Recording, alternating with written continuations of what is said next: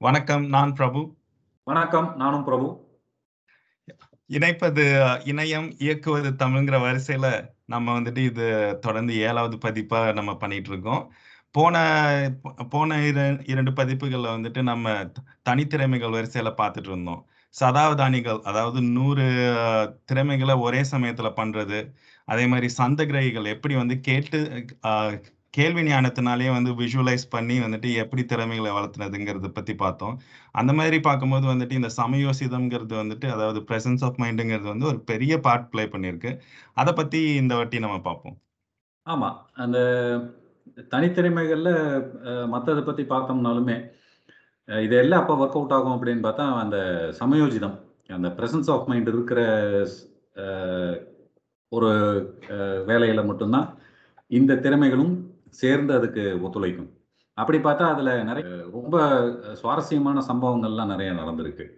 உதாரணத்துக்கு சொல்ல போனோம்னா, வேம்பூரார் அப்படின்னு சொல்லி ஒரு புலவர் ஒருத்தர் இருந்தார். அந்த காலத்தில் வந்து நிறைய பாடல் எழுதின புலவர்களுக்கு பெயர்களே கிடையாது. அணிலாடும் முன்றிலர், செம்புல பயல் நீரார் இந்த மாதிரி அப்படி இந்த வேம்பூராருங்கிற ஒரு புலவர் வாழ்க்கையில் நடந்த ஒரு சுவாரஸ்யமான சம்பவம் என்ன அப்படின்னு கேட்டால் அந்த ஊர் மன்னன் வந்து புலவர்கள் எல்லாம் சேர்த்தி வச்சு ஒரு சங்கம் மாதிரி ஒரு திருவிழா ஒன்று புலவர்கள் எல்லாம் சேர்த்தி வச்சு, பாடல்லாம் பாடி நடத்தணும்னு சொல்லி நடத்தியிருக்கிறான். அப்போ புலவர்களுக்கெல்லாம் அழைப்பு விடுத்து எல்லாத்தையும் வரச் சொல்லி, அவையில் உட்கார வச்சு எல்லாம் அந்த திருவிழாவை ஸ்டார்ட் பண்ணலாம் அப்படிங்கிறப்போ வந்து ஒரு வேம்பூரார் கொஞ்சம் காலதாமதமாக வந்துட்டார். வந்து அப்படியே உள்ள அந்த வாசல்ல நின்றுக்கிட்டு பார்க்குறப்போ பார்த்தா, அவருக்கு உட்கார்றதுக்கு இடமே இல்லை அரசவையில் அப்ப அரசன் பார்த்துட்டு அரசனும் நல்லா படிச்சவன். அவன் என்ன பண்ணிட்டான், ஒரு விளையாட்டு போக்குல அப்ப வந்து எப்படின்னா, அந்த ஸ்லேடை பேச்சுல ஒருத்தர ஒருத்தர் கிண்டல் பண்ணிக்கிறதெல்லாம் ரொம்ப சர்வசாதாரணம். இப்ப இந்த மாரி அந்த ஸ்லேடை பேச்சுல வந்து அந்த குறும்புகள்லாம் நெறைய நடக்கிறதுனால, மன்னன் அந்த புலவர பார்த்துட்டு சரி கிண்டல் அடிப்போம் அப்படின்ட்டு, வேம்புக்கு இங்கு இடமில்லை அப்படின்ருக்கிறான். அ ம். வேம்புக்கு இடமில்லை அப்படின்னா, ஒண்ணு அவரு வேம்பூரார் வந்திருக்கிறாரு.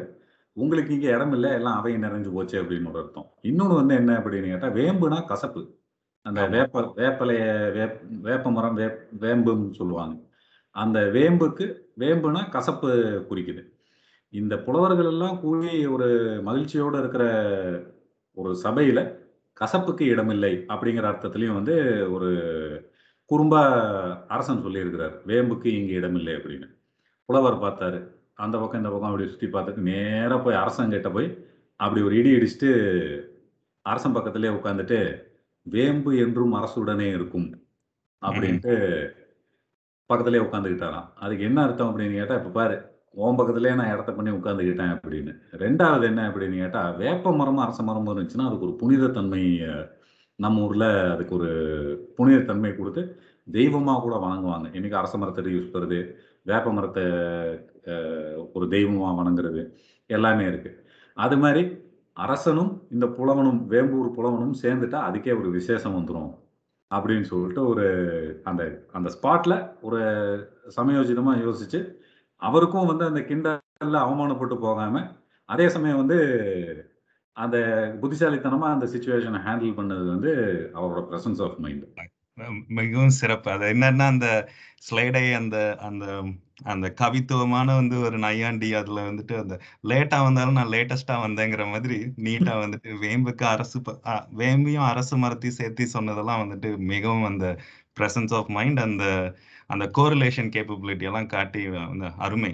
அதே மாதிரி இந்த நம்ம இப்ப எல்லாம் அந்த சமீபத்தில பார்த்திருப்போம். அந்த 23ஆம் புலிகேசில ஆமா. அந்த பானபத்திர ஓனாண்டி அந்த மாரி அந்த ஸ்டோரீஸ் எல்லாம் நான் கேள்விப்பட்டேன் நானு. அந்த. மாதிரி இலக்கியங்கள்ல இருக்கா? நம்ம ஆமா. இது அந்த பானபத்திர ஓணாண்டி அ இதே வந்து என்னன்னு கேட்டா, கம்பர் வாழ்க்கையில நடந்த ஒரு சுவாரஸ்யமான ஒரு சம்பவம். அத இன்ஸ்பயர்டா வச்சுட்டு தான் எழுதுனதா கூட இந்த சீன் வச்சதா கூட சொல்லுவாங்க. என்ன அப்படின்னா, கம்பர் வந்து ஒரு கவி சக்கரவர்த்தியா இந்த சோழரோட அரசவையில இருந்தாரு. அப்ப நடந்த ஒரு விஷயம். என்ன அப்படின்னா, ஒரு சாதாரண அந்த சோழ நாட்டு பிரஜை வந்து என்ன பண்ணுனான் அப்படின்னு கேட்டா, அவனுக்கு பாட்டு எழுதணும்னு ஆசை. ஆனா எப்படி எழுதுறதுங்கிறதெல்லாம் தெரியாது. ஒரு முறையான கவிதைக்கு உண்டான பாடமோ, இல்லை ஒருத்தர்கிட்ட போய் கத் கத்துக்கிட்டதோ கிடையாது.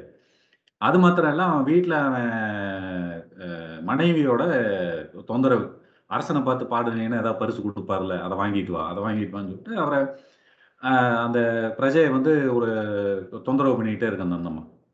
சரி இந்த தொந்தரவும் இருக்குது நமக்கும் பாட்டு எழுதணும்னு ஆசையாக இருக்குது அப்படின்னு சொல்லிட்டு ஒரு நாள் சும்மா எனக்கு பெருசாக வேலை இல்லை நான் சும்மா தானே இருக்கிறேன் சரி பாட்டு எழுதுவோமே அப்படின்னு சொல்லிட்டு போய் திண்ணையில் உட்காந்து எழுத ஆரம்பிச்சிருக்கிறாரு.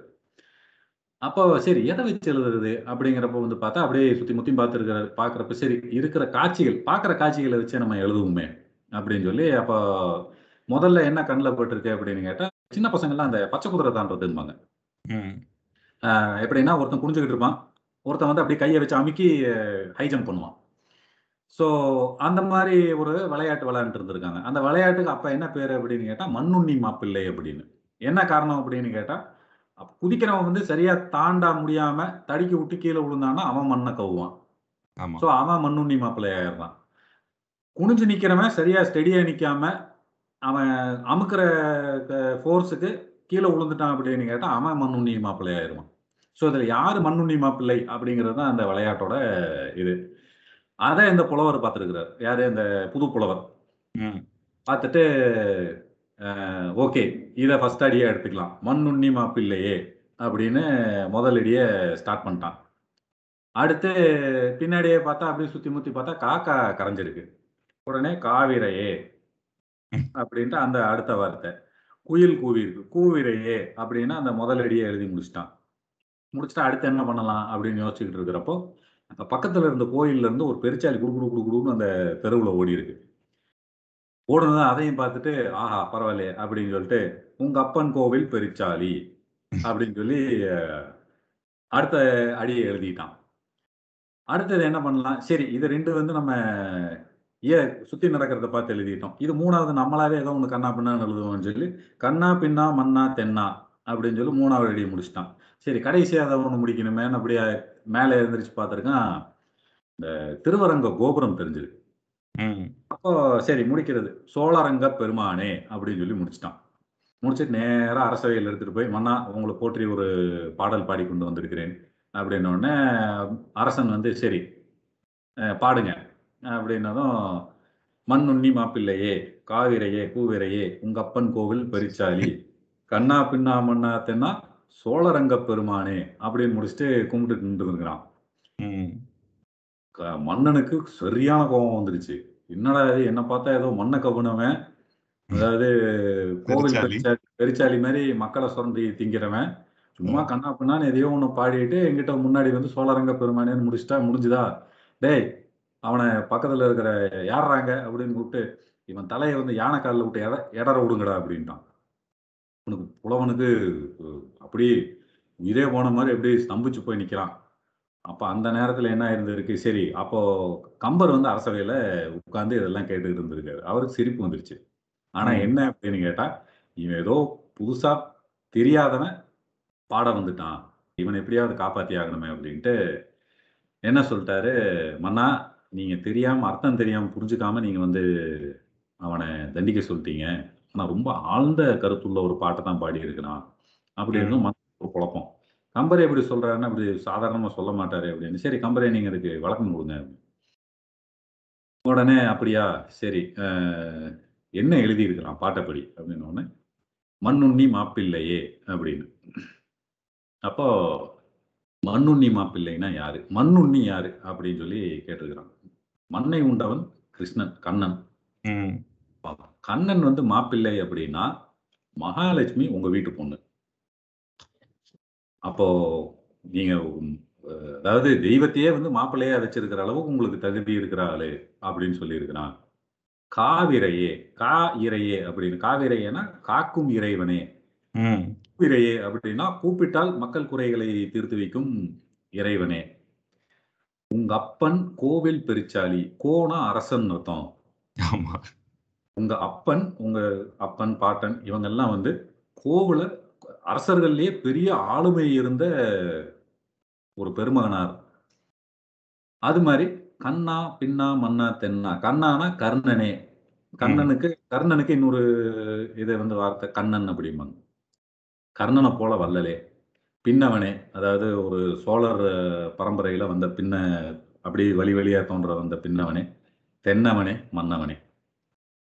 கடைசியாக முடிச்சது சோழரங்க பெருமானே அப்படின்னு முடிச்சிருக்கிறான். உங்களை சோழரங்கத்தின் ஒரு பெருமகனாக சொல்லி அந்த பாட்டை இவ்வளோ ஆ அதாவது ஆழமான அர்த்தம் பொருந்திய ஒரு செய்யுள் எழுதிட்டு வந்திருக்கிறான். அவனை இப்படி அவசரப்பட்டு தண்டனை கொடுத்துட்டீங்களே அப்படின்னு. அப்போ அரசனுக்கு ஒரு குழப்பமோ. கம்பரியை கூட விளக்கம் கொடுக்குறாருன்னா நம்ம தான் தப்பாக புரிஞ்சுக்கிட்டோமோ அப்படின்ட்டு சரி நீங்க சொல்றீங்களே அவனுக்கு பரிசு கொடுத்து அனுப்பிச்சு விடுங்க அப்படின்னு தான் அப்புறம் பரிசு கொடுக்குறப்போ கம்பர் தனியா கூப்பிட்டு சொல்லி இருக்கிறாரு டேய் இப்படியெல்லாம் தெரியாம பாட்டு எழுதிட்டு வராத ஒழுங்கா கத்துக்கிட்டு பாட்டு எழுது. ஏன்னா அடுத்த வாட்டி இந்த மாதிரி எழுதிட்டு வந்தீங்கன்னா உன் தலையை காப்பாத்துறதுக்கு நான் இருப்பேனா இல்லை இருக்க மாட்டேன்னு சொல்ல முடியாது. ஒழுங்கா பாட்டு எழுதிட்டு வா அவர் அந்த சமயோஜிதம் அந்த இடத்துல வந்து அவனை இந்த ஒரு அருமை அருமை. இதுல வந்து ரெண்டு விஷயம். ஒண்ணு வந்துட்டு ஒரு ஒரு காட்சி காட்சிகளை வைத்து வந்துட்டு ஒரு கவிதை வரிவுல வந்துட்டு வெறும் அந்த விஷுவல் poetry மாதிரி எழுதியிருக்காங்கிறது வந்துட்டு ஒண்ணு. ரெண்டாவது அது கண்ணா பின்னான்னு எழுதினாலும் அங்க வந்துட்டு கம்பர் வந்துட்டு அவரு அவன அந்த புலவனோட அந்த அப்ரெண்டிஸ் புலவனோட உயிரை காப்பாத்துனது இல்லாம தான் உயிரையும் வந்துட்டு காப்பாத்திருக்காரு. அவரோட பிரசன்ஸ் ஆஃப் மைண்ட்லங்கிறது வந்துட்டு மிகவும் ஆச்சரியம் அண்ட் அமேசிங்கான பதிவு. இது மாதிரி நம்ம நிறைய சமயோஜிதம் பத்தி இன்னும் சில சுவாரஸ்யமான பதிவுகள் இருக்கு. அதை மேற்கொண்டு நம்ம அடுத்த பதிவுகள்ல பார்ப்போம். ஞான தேடல் தொடரும். ஞான தேடல் தொடரும். வணக்கம். வணக்கம்.